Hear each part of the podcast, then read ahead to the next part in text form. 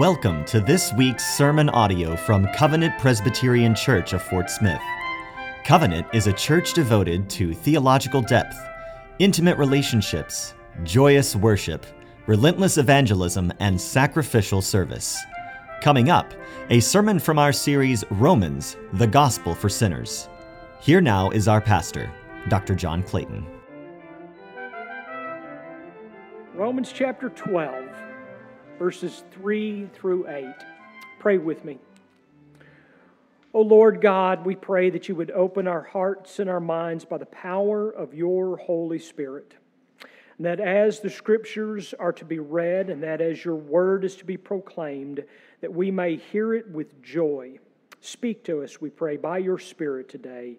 In Jesus' name, amen.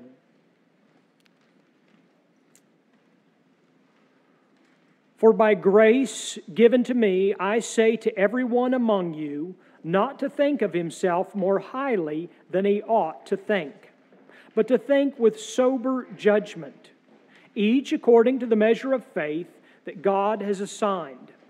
For as in one body we have many members, and the members do not all have the same function. So we, though many, are one body in Christ and individually members one of another, having gifts that differ according to the grace given to us. Let us use them. If prophecy, in proportion to our faith. If service, in our serving. The one who teaches, in his teaching. The one who exhorts, in his exhortation. The one who contributes, in generosity. The one who leads, with zeal the one who does acts of mercy with cheerfulness. The grass withers and the flower fades, but the word of our God will stand forever. So let's look at this passage today. And I want you to think with me about the perspective of the church in this modern world in which we live. Modern evangelicals have seemingly accomplished a miracle, or maybe we could call it a magic trick, something foreign to Scripture, yet readily embraced. The churchless Christian. Maybe you've heard of this person before. The churchless Christian, emphasizing our desires over God's design, emphasizing our pleasure over pleasing Him, we have relegated the cherished assembly of the beloved to the consumer's option. Now, this is not to say, to be clear, this is not to say that God is forgotten. But with the reign of easy believism, the individual is all important, and the authority of the self stands sovereign. In his commentary on Romans, James Boice, I might add, writing back in 1995, observes, quote, It strikes me that today the problem is our individualism, which I would define as hyper personalized religion. It is the religion of Jesus and me only. Now, Boice, in his commentary goes on to label this phenomenon as a form of narcissism, which I had not thought of before, but it makes sense after reading it that this sort of individualism is, is a type of narcissism. And Boice goes on to warn you cannot have one body in Christ if everyone is creating a private little a la carte religion for himself. But if you think about it, a churchless Christianity does have its benefits. I mean, for one, it opens up another day of the week for play, eliminating the inconvenient drudgery of Sunday worship. and since Christianity becomes defined as nothing more than moral choice, I mean, really, why bore yourself?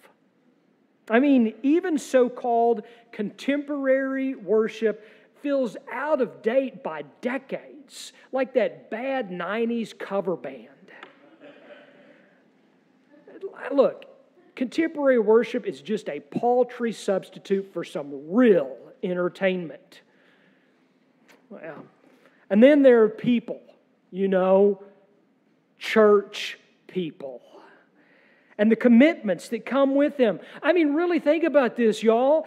If who wants to be hassled with the needs of others when we have our own felt needs? Who wants to help with real needs when there's reality TV to watch? And worse, the more you really, I mean, think about it, the more you really get to know these church people, you feel compelled to serve them. For Christ's sake, you feel compelled to be served by them. I mean, this gets way, way, way out of hand, doesn't it? I mean, why not just stay away and listen to a podcast? Hmm. But then something happens. You open your Bible and you start reading your Bible and you realize that Paul wrote this epistle to a local church in Rome. And then you realize that he wrote to the local church in Corinth and others in Galatia and Ephesus, and as well as Philippi, Colossus, Thessalonica. And he even wrote to Timothy, where Timothy was serving in the local church. Work your way, try me on this, work your way through the rest of the New Testament. And what you will find is that we, while we enjoy this collected, organized, and bound canon of New Testament scripture, it started out as individual letters sent and read and distributed in local churches, just like this one. And it is not an exaggeration. Please understand me because if I could get anything across to modern Christians, it would be this. It is not an exaggeration to say that the local church is the subcontext of New Testament Christianity. A churchless Christian is so foreign to Scripture that I have to emphasize it in a sermon like this. It is virtually unknown in all of church history. And yet, in our infinite wisdom as modern evangelicals, we've created it as if it is acceptable to see the Christian life as separate from the church. For this reason, much of what we are taught in Scripture is given to us in union with one another. Yet, even within the church, it is very easy, and I confess this, I admit this, it is very easy to read what we looked at last week. It's very easy to read Paul's charge to present your bodies as a living sacrifice and not to be conformed to this world and to be transformed by the renewal of your mind and think that the Christian life consists of individual spiritual disciplines that can be lived out all alone. But Scripture doesn't teach that. Scripture teaches that the Christian life is never contemplated, the Christian life is never advocated to be lived in individual isolation, but it is understood to be lived in community, in the fellowship of the church. Our sacrificial worship and transformation then takes place within not without. It takes place within the local church. And as such, it involves considering you, which I'm not good at, and you considering me. You're okay at this. no, it can takes us considering one another in humility and service. We're to be a people of humility. What we think about ourselves impacts how we live out this life with one another. What happens here in this little noggin what I think about myself impacts how I live with you. If we consider ourselves superior to others, then I promise we will struggle to serve others. Whether it be your age or your experience, whether it be your wealth or your status, whether it be your education or your accomplishments, whatever the case, how you see yourself in relation to, in relation to others, will affect serving them. And as we are not to think of ourselves more highly than we ought, we are to instead think, how may I serve one another? This calls for clear headed thinking. This calls for sober judgment, not blinded by an inflated view of self, but in humility, considering others as more important than yourself. Now, such sobriety, let me be clear, can be startling. Such sobriety can be startling among a people pos- uh, obsessed with their rights and needs. But also, in considering this in sober judgment, can wear down the most selfish among us, or it'll send people running for the exit door. When all of a sudden you have to start sacrificing your rights for others, here's what happens. Hear me clearly. It either wears away your selfishness or you say, I'm getting out of that church. They're violating my rights, they're taking away my freedoms. I will not bow and serve others. I'm heading for the exit door. And you know what I say? Bye bye. It's not going to go well for you at the next church either. Because here's how it works God's universal church is manifested how? In the local church. And guess who's going to be there? Church people. You, me. We're going to be there. And so here's what God is teaching us that if you find yourself offended, as if you are not getting what you deserve, you have this mind among you. John, you have this mind among you, which is yours in Christ Jesus, who, though he was in the form of God, did not count equality with God a thing to be grasped, but he emptied himself by taking the form of a servant, being born in the likeness of men, and being found in human form, he humbled himself by becoming obedient to the point of death, even death on a cross. You see, friends, it is hard to fight for your perceived rights when you are humbly serving your brother and sister like Christ. I'd say it's impossible. In fact, Paul's appeal to us is rooted in the reality of the gospel of Jesus Christ in its practical application, its practical application within the church. He says, according to the measure of faith that God has assigned, or it could also be translated as God has distributed to each of us a measure of faith. By faith, God has brought all of us into the church. By faith, he has given you, He has given me specific gifts to serve within the church. And it is by faith that we humbly seek out to serve the church with those gifts. And this includes, I might add, a right assessment of the specific needs within the church and a right assessment of how God has gifted us to serve those needs by His grace. In other words, what this means is, is if all you can do is think about how the church is not serving you or how the church is violating your rights, you're not humbly and obediently serving according to the measure of faith that God has given you. In fact, thinking of yourself or others doesn't do anything according to faith. It's just a selfish obsession with you. Get over it. Get over yourself and look to Christ.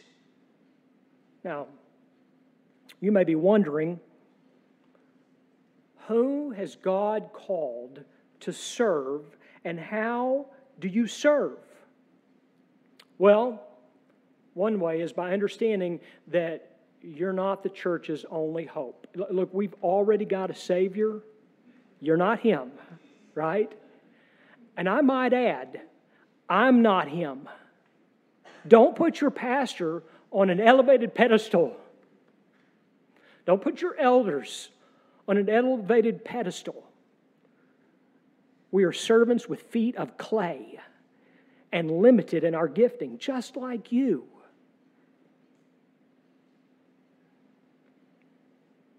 We are to look to the needs of the church. And we do this. We do this humbly. We do this soberly. We do this joyfully. But hear me loud and clear we do this together in a unity as a community of faith. To explain the necessary unity within the church, Paul employs a metaphor. And you're all familiar with this metaphor, right? It's the human body. The body designed, created by God Almighty. And picturing the body with its various parts, right? Paul explains this For as in one body we have many members, and the members do not all have the same function. So we, though many, are one body in Christ, and individually members one of another. So, though we are many, we are one. Though we differ in so many ways, notably in our God given gifts, we're one. Though we serve within the church in a variety of ways, we are one.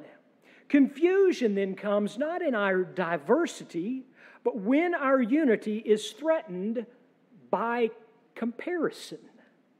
When I consider my gift in comparison to yours.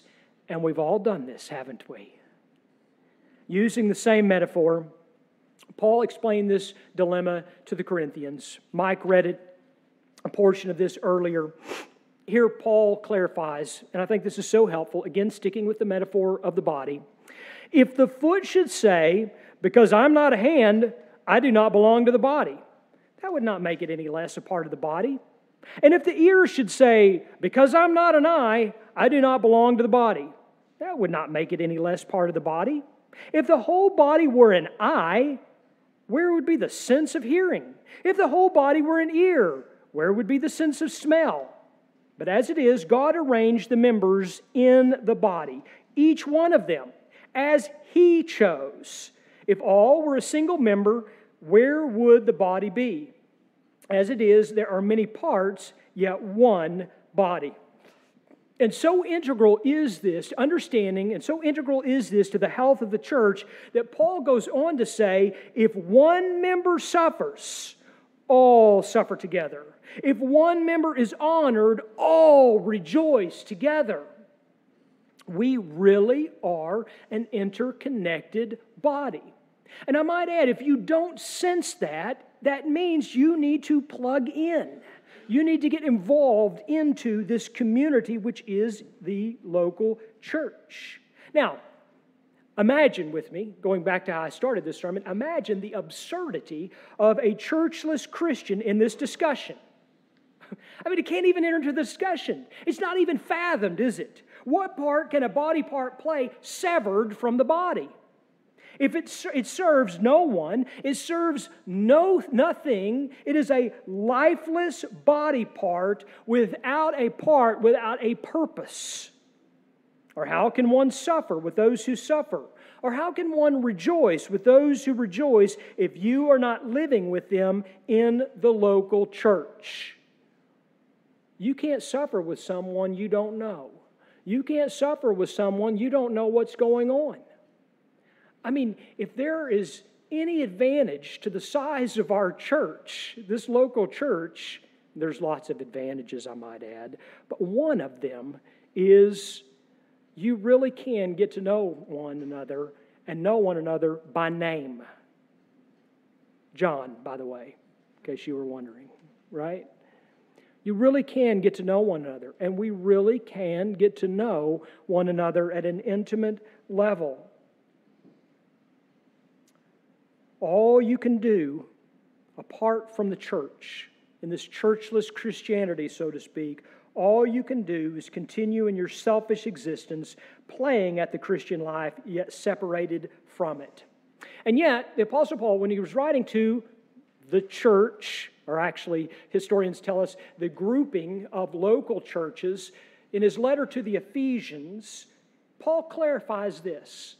He says, There is one body and one spirit, just as you were called to the one hope that belongs to your call, one Lord, one faith, one baptism, one God and Father over all, who is over all and through all and in all.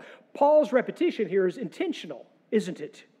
It preaches unity. There is, in fact, one body. The church universal, or the church Catholic, as the word means, universal. And this Catholic or this universal church manifests itself in little local churches like this one. And by God's design, there should be, Paul goes on to say, no division in the body, but the members may have mutual concern for one another. Mutual concern with one another, members of one another. But Paul adds to this unity that we also have various ways. We are, we are all brought to spiritual life by one Spirit. We all look in hope to the fulfillment of our salvation. We are a people in Christ alone. We believe in one gospel. We are eternally saved by one faith. We are identified with Christ through one and only one baptism. And all of this points to the unity of our God in three persons, the same in substance, equal in power and glory. And there is unity in the Trinity. We are to be unified in the church as a community of unity. As God is unified in Himself, so also we are to be unified as the body of Christ. Unity, however, does not negate diversity. You notice oftentimes we pit those two against one another. Unity diversity, as if they wage war against one another. But that is just simply not the case. We can have unity as a church and also have a diversity of gifts. We are one body with many parts, members one of another, with gifts that differ according to the grace that has been given to us. This does not mean that some of us have gifts that are greater than others. The gifts that God have, has given me are not greater than yours, they're just different. And all of us differ accordingly. Every gift received is literally a grace gift. In fact, in the, in the Greek, the word grace, charis, or grace gifts is one word, charis, mata. These gifts that we receive from God, all of them are these charis mata. They are grace gifts that come from God. And as grace is the unmerited favor of God, so are his gifts. You didn't go to the store, you didn't go online, you didn't pick your gift out. It was chosen by God for you, just as he made you, just as he created you, and I might add, just as he redeemed you.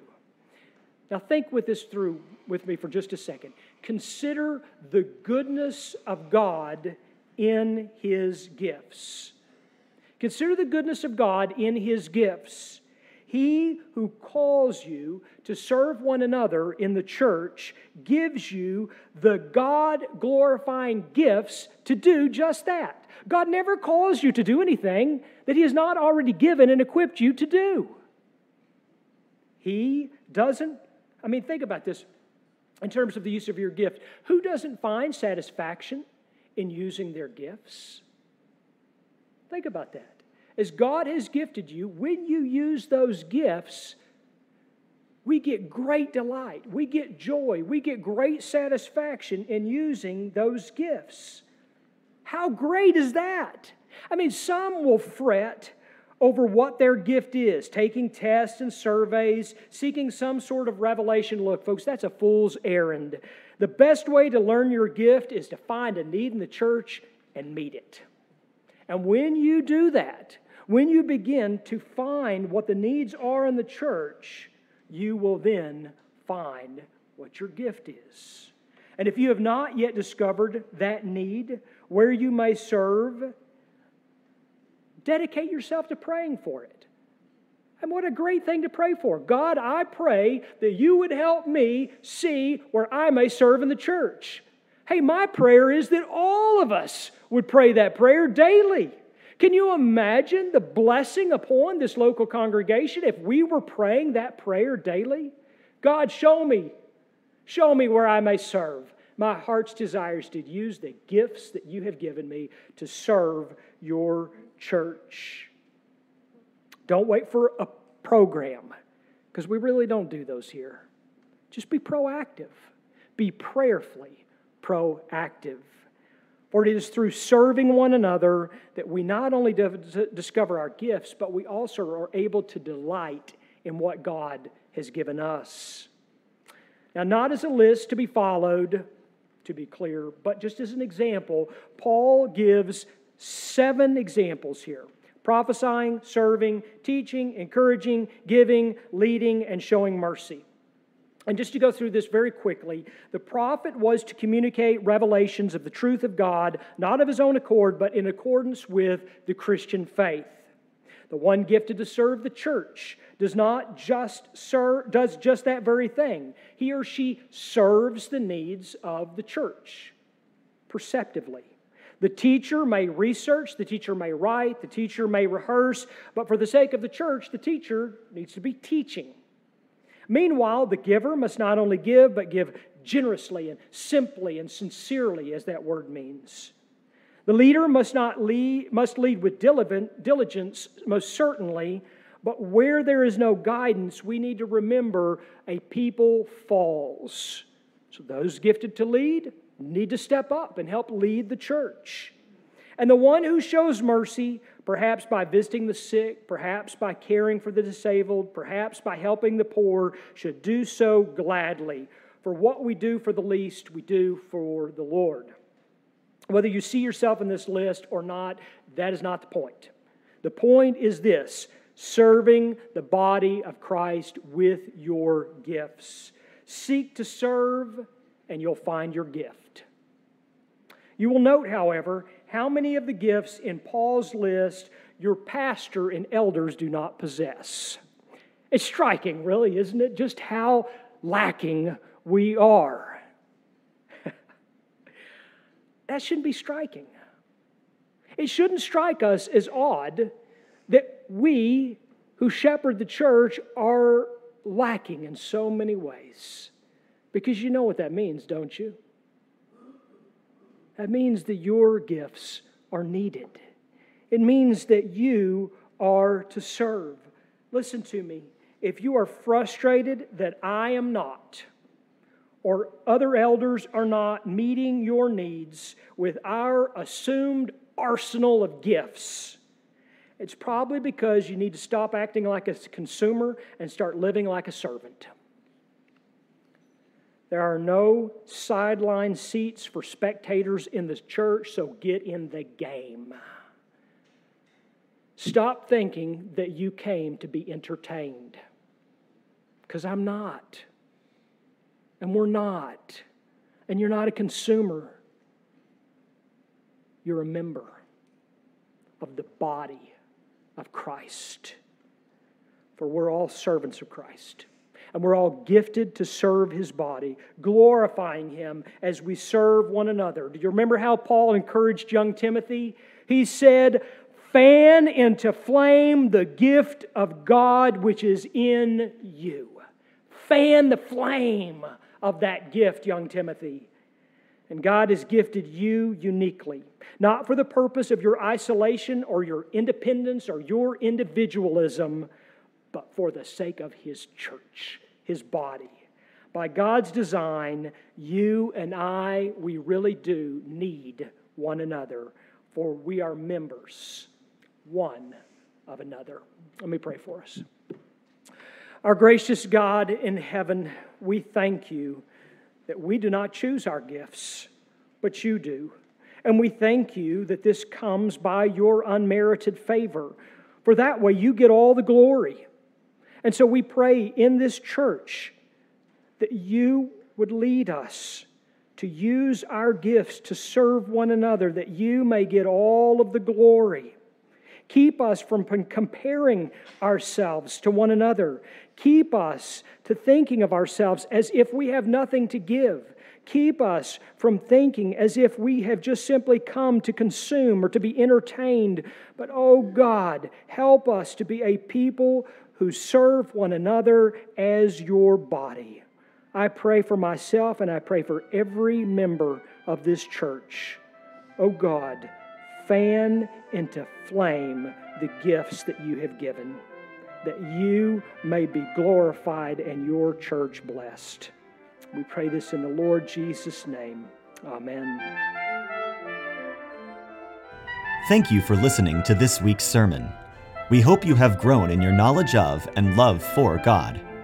Covenant Presbyterian is a PCA church that meets for worship on Sunday mornings at 10:30 a.m. Our address is 120 North 9th Street in historic downtown Fort Smith, Arkansas. For more information about Covenant, visit our website at www.cpcfs.org.